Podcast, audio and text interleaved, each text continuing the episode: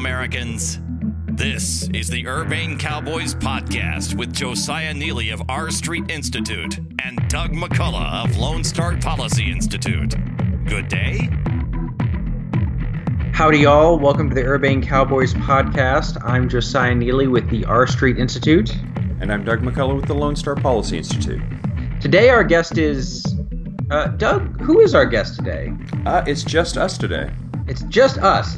We uh, I we did not forget to book a guest. I want everybody to be clear about that. You know, we may be incompetent, but we're not that incompetent. You know, normally we have a guest to talk about a particular t- topic, and that's great. Uh, but Doug and I both thought that what this podcast really needed more of was the two of us talking, uh, so people could hear our glorious, beautiful voices. So I think we're going to try and do one that is maybe less focused on an individual thing, and it's just us kind of going back and forth and asking each other questions and, and talking about things. Right. Well, as far as the audience knows, it's actually us, but they don't really know it for sure because it could actually be our doppelgangers.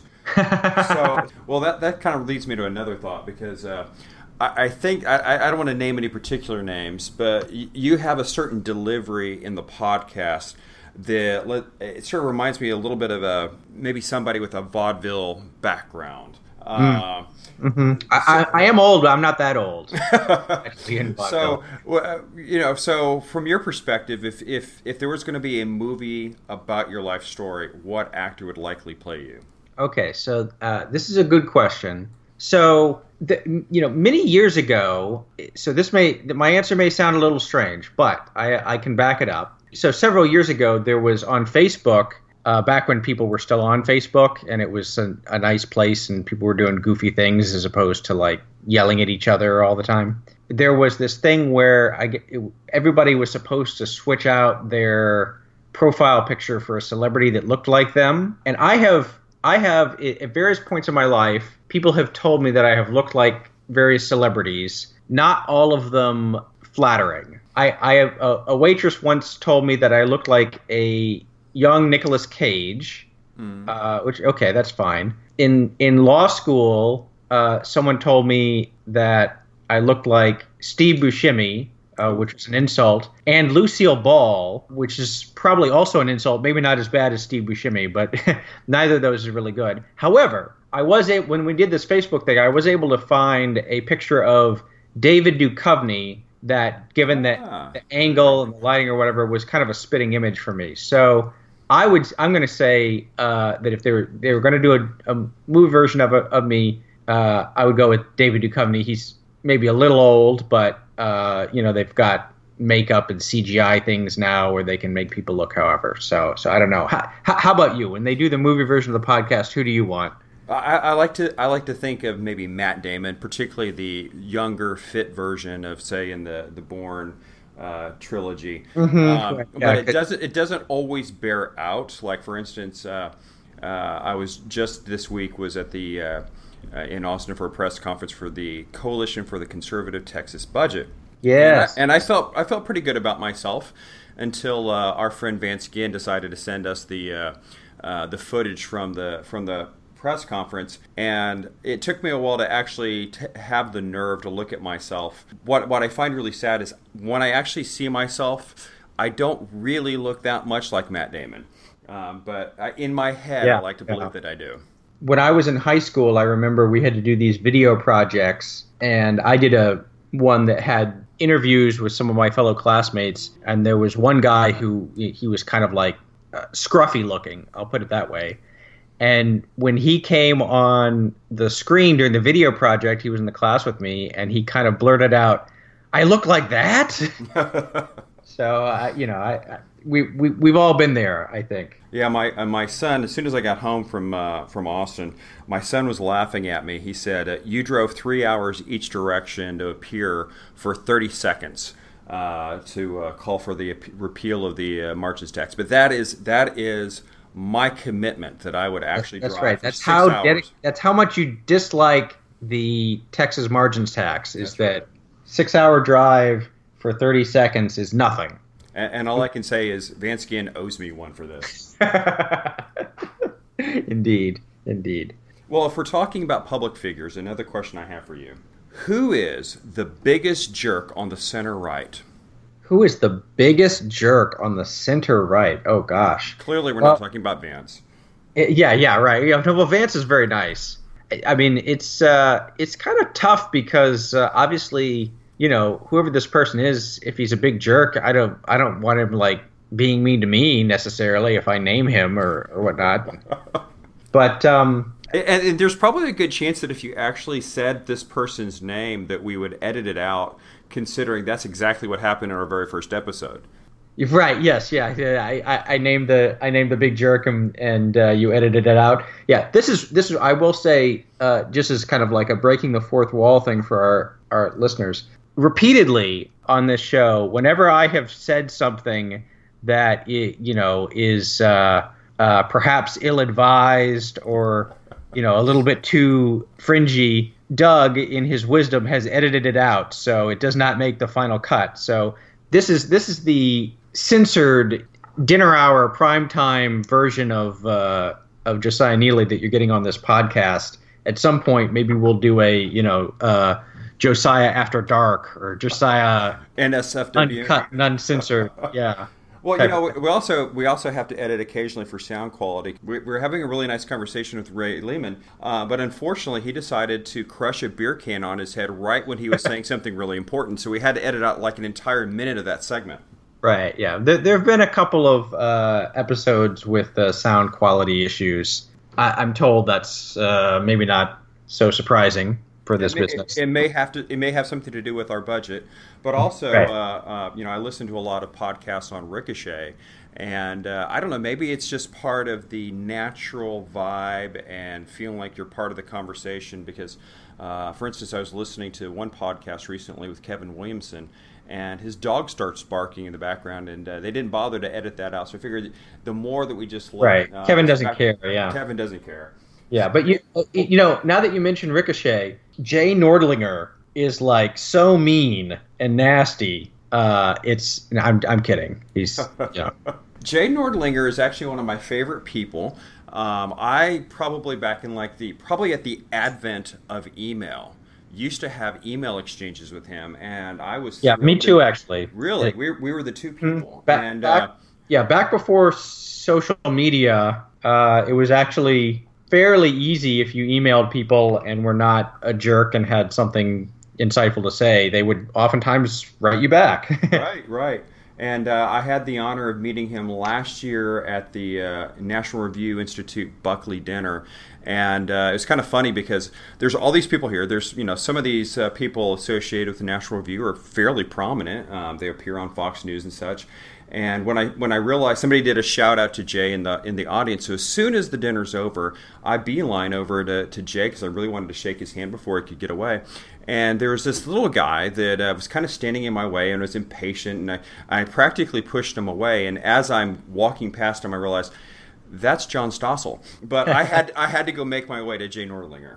The closest, you know, as long as we're as long as we're talking about like these sort of uh, obs- I don't want to say obscure celebrity exactly, but like you know political figures that some people might geek out o- over, while probably the vast majority of America is just watching uh, The Voice or whatnot and has no idea what's going on. But I, I do remember one time I met Randy Barnett when I was in law school. He came to speak, and afterwards, I I came up to him and I was talking to him, and it was one of those things where I I wanted to continue the conversation further, and so I said, well, can't you know, uh, could you give me your email address so I can email you some stuff? And just like the look on his face was like this kind of like restrained horror of, you know, it's it's the look that you get that that you give, which I'm sure this this has happened to me. It's happened to you. It happens to lots of people. You know the the kind of on the edge crazy person who approaches you at an event and just like you know really has this important thing to to be telling you about uh, that's going to revolutionize the world. It was that sort of look that he gave me. So I did not. I, I have not corresponded with uh, with Professor Barnett. that sounds a little bit like my my first uh, meeting with. Uh, Jonah Goldberg, who is one of my favorite modern writers. It was also at that same uh, Buckley dinner last year. I had other people that I, I had, was uh, that were also from uh, from Texas who were at the event, and they insisted on going up and, and talking with Jonah. And I just, you know, I, I didn't really want to impose, uh, but I guess once I was there, sort of the that that uh, that desire to not impose just kind of completely fell away because what I did was I, I started telling him, uh, you know, this uh, this podcast of yours, the Remnant. I said you've got the entire wrong the wrong approach because you're way too young to think of yourself as a remnant. You need to be you know much more forward thinking, active, and you know, and so he ended up saying you're just poking the bear, and I said I, I admit it, I'm kind of poking the bear. Well, I felt bad enough about it that when I saw him on his uh, his uh, book tour uh, appearing in Dallas. Uh, I, to make up for uh, poking the bear that evening, I uh, brought him a, a, bottle of Balvenie. So I probably will be seeing him again on uh, at the next Buckley Award dinner as well as a AEI. Uh, leadership summit, and so I'm wondering if I'm going to have to continue the uh, the tradition of bring paying alms every time I see him. Yeah, well, he did. Uh, if you thought the Remnant was too pessimistic, I mean, his new book is Suicide of the West, right? So he obviously didn't listen to you uh, in terms of toning it down.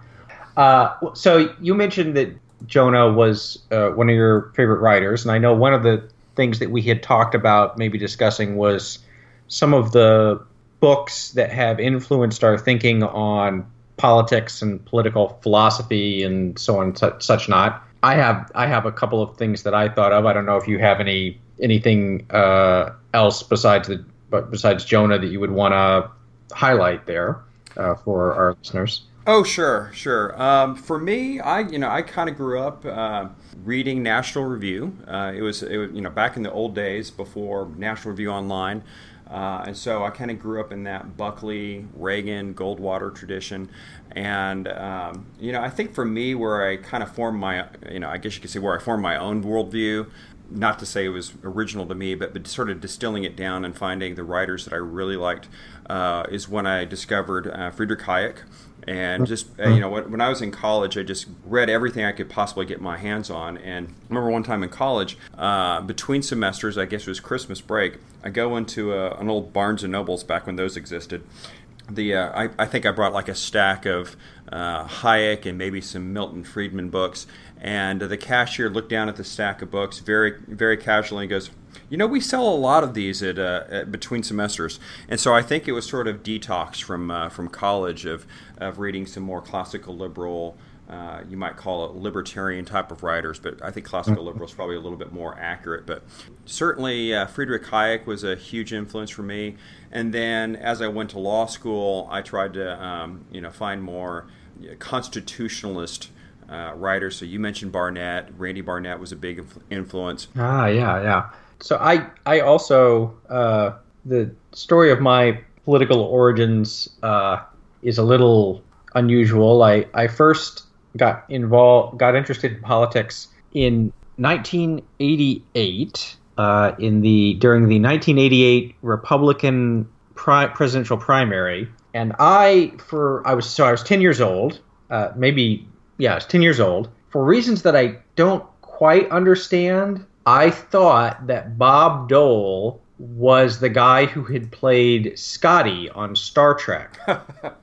and so I became a big Bob Dole fan solely for that reason. It's not the best thing. So, but you know, like you know, in terms of like origins and principle, uh, maybe not. But so I became a big Bob Dole fan, and and of course, Bob Dole did not win that race. But you know, uh, if that was if this was if the Republican Party was the party of uh, of Scotty, then it you know it was good enough for me.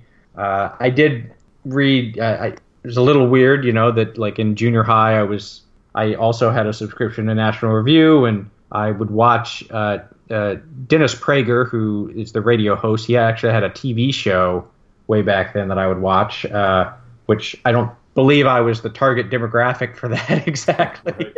but um, so it's a little bit difficult to cite books that have interested me, that have really influenced me, just because the things they've been a little idiosyncratic. However, there are a couple that I can kind of point out that are in this realm. One, Thomas Sowell. I was just about to say I should I should definitely have included Thomas Sowell. Yeah. So uh, the conflict of visions mm-hmm. I thought was very good at breaking down. You know, like what are the difference what are the differences in uh, worldview or outlook or temperament or however you want to call it uh, between conservatives and liberals or the left and the right? And Sowell talks a lot about the constrained versus the unconstrained vision. To what extent human nature imposes limits on on how we can alter society and those sorts of things that you know I think are pretty important. The late great Justice Anton Scalia had a book, A Matter of Interpretation, that set out was basically kind of the ur text of uh, originalism and textualism as a theory of constitutional interpretation. That was something that I read before I went to law school that greatly influenced me. And then uh, a third thing that I just would would cite is, and this is this is a little little old, and it's it's only slightly political, perhaps. But there was a 19th century English Catholic bishop and car- cardinal, John Henry Newman, who's a very influential thinker and writer of the time. And he, you know, back in back in the 19th century, there were uh, seemed to be a lot of conflicts between the Catholic Church and uh, democracy or liberty, uh, these sorts of things. In fact, the the Pope uh, at the time, uh, during the mid 19th century, uh, famously, he released this document called the Syllabus of Errors, which was just like a, a list of things that other people had said that were, you know, to be condemned somehow. And famously, the the last one, uh, uh, like there were 80 of these things that were just listed, and the last one that was listed was, and these are condemned propositions, right? So the, the last one that was listed was was uh, it's acceptable for the Roman pontiff to I'm not going to get the words exactly right, but it's basically the Roman pontiff can and should reconcile himself to progress, democracy, and modern civilization. You know, something like that. so, so obviously, so when this came out uh, in England, it caused a, a big stir, and England sort of has a long political tradition of anti-Catholicism and viewing Catholicism as being uh, opposed to liberty and you know vaguely treasonous or whatever. And so John Henry Newman wrote this. It's called a, a letter to the Duke of Norfolk, but it's basically just I mean it's a book length thing, which is basic. And the the basic subject of it is how should religious and moral con- conscience influence a person's relationship to the state, right? So to what extent, you know, does a person owe loyalty to the state and obedience to the state, and to what extent can he, from moral principle or whatever, disobey the you know the laws of the land or uh, the you know the orders of a higher authority or whatever. So, despite the fact that it is from the 19th century, it's quite readable.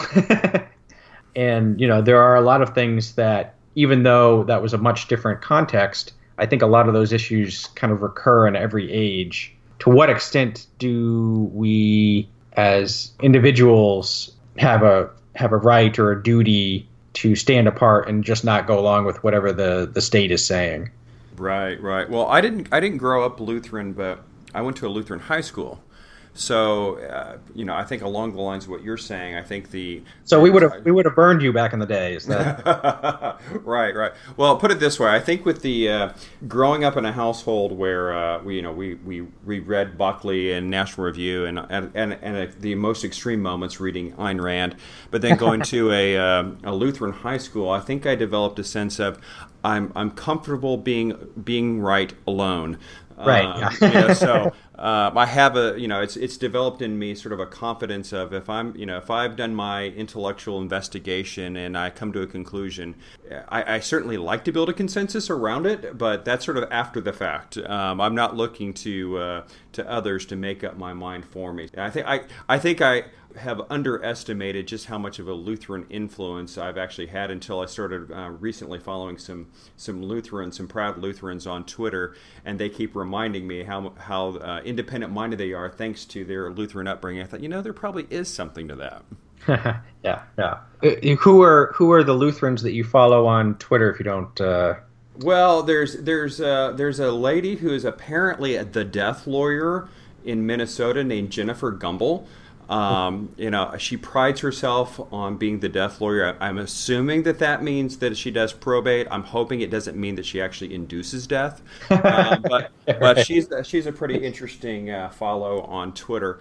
And uh, that was going to be one of the questions I had for you: is uh, who are uh, who are some of your favorite people to follow on Twitter? Oh gosh, so I do the the one person that is coming to mind who's particularly Lutheran that I follow is uh, Mollie Hemingway. Some other folks, Ross Douthat. By the way, since you mentioned uh, Mollie Hemingway, do Yeah. we do we yet know who funds the Federalist? I, I uh, am sworn to secrecy. Uh, I can't. I can't. Uh, I can't really say. Uh, But you're mentioning you're mentioning Ross. Yeah, so yeah, yeah. Uh, uh, so uh, Ross Douthat, Michael Brendan Dougherty, now at National Review.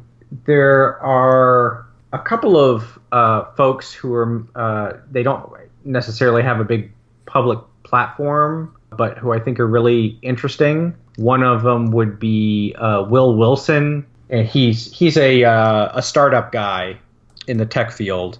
Similarly, Helen Andrews uh, writes a lot for Claremont, um, but I don't, and I, I think she might be writing a book now. I'm not sure.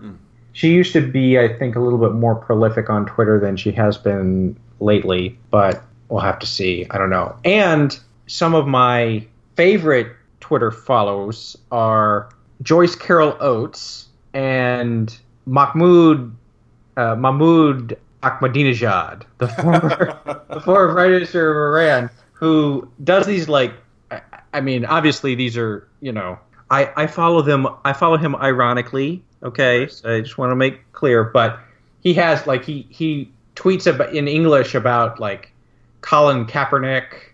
He he had something the other day about how you know free speech is very important and we can't be limiting free speech because we don't like ideas you know that are dangerous or you know whatever. But what? How about what about you? Who who would you say are your top top follows? Yeah, I, I, I guess I Follow probably should have. Actually, I, yeah, I, I guess I should have actually thought about this since I was planning to ask you the question. Yeah. um, uh, Scott Lincicome, I really enjoy r- reading his stuff. Um, Yeah. He's sort of a, a dog with a bone when it comes to free trade. Yeah. And um, you know, which is also an issue that's sort of near and dear to my heart. So uh, it's it's one that I find useful, but he's also just downright entertaining. Um, you know, there's a I, I would say that you know there's there's some pretty some interesting people out there that don't have a lot of followers. I, I guess it's safe to throw their names out there. Uh, there's a there's a cranky guy in Dallas that I enjoy uh, uh, poking uh, named Ken Gardner. And there's also uh, this sort of semi libertarian conservative uh, lady called the Factual Prep in Louisiana. The Um, factual prep. Okay. uh, that is that is sort of this strange dichotomy of commenting on uh, uh, sort of very preppy clothes that she seems to wear and dropping a lot of f bombs. It just doesn't seem to go together, but that's what makes it so entertaining. Well, yeah, there, there you go. What, what would Twitter be without uh, foul language? I have a question for you. Okay, So, what's it like being right of center in Austin? actually, Austin, of course, has a reputation well deserved as being a fairly liberal place, which it which it is. Uh, but there is also a decently large libertarian-ish community here. There's enough center-right folks here that it's not really ever been too much of an issue. You know, like uh, plenty of folks that you can make friends with, and so on and so forth. Well, and, and sort of an, as, an, as a testament to that, uh, this week I was at the Reason Happy Hour, uh, host of Matt Welch of uh, Reason, and uh, they did a little happy hour in Austin, it was very, very well attended. And there's probably a few conservatives in the room that uh, snuck in that I don't want to, I don't want to, you know, out them. Yeah, and there's also people who may not have been at that event that are also, you know, around in the broader conservative movement. Ovic, uh, who we've had on the program, is here. Husband and wife that both write for the Federalist, John Daniel Davidson and uh, Meg Oprea.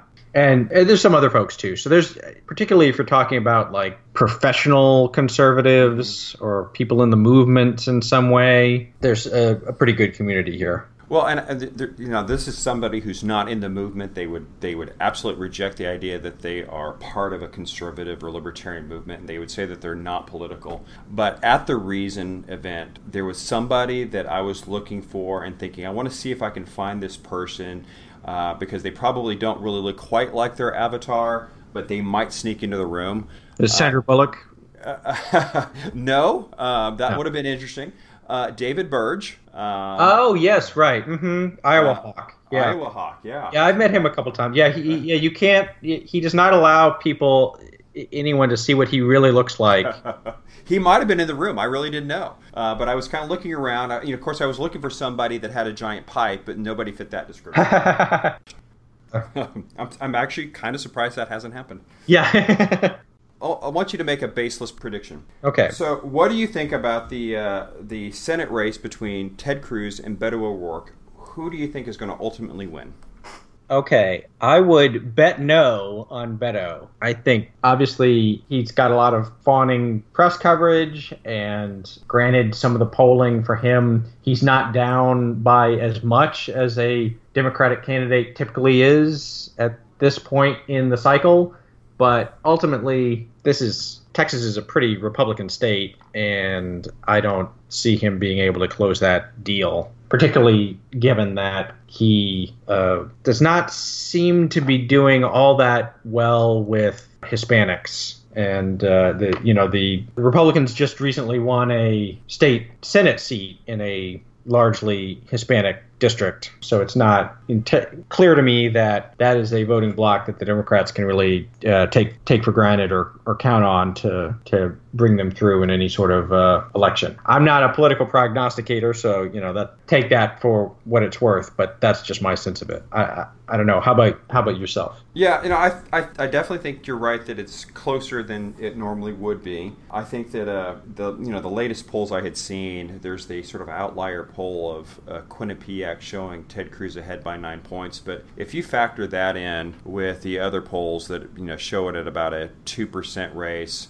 uh, you know, I, I think that I think that Cruz is probably ahead by a few points. But you know, also one of the the knocks on Cruz is that people, including members of the White House, have, have said that Ted Cruz is not very likable. And it was about a week ago that Ted Cruz and Heidi Cruz were chased out of a New York restaurant. And the uh, the group that was so proud of doing this posted that video and was all over social media. So if Ted Cruz needed a little help with likability and, and maybe being sympathetic, um, I think they just did him a favor because I think uh, you know getting chased out of a New York restaurant by a group of leftists probably plays well at home in Texas. Uh, it probably does, and to the extent that I have a, an original insight on Ted Cruz, I would say that the thing that that people often don't understand or realize or, or get about Cruz and the reaction to Cruz, maybe even sometimes, is you know Senator Cruz. He's a big nerd. You know,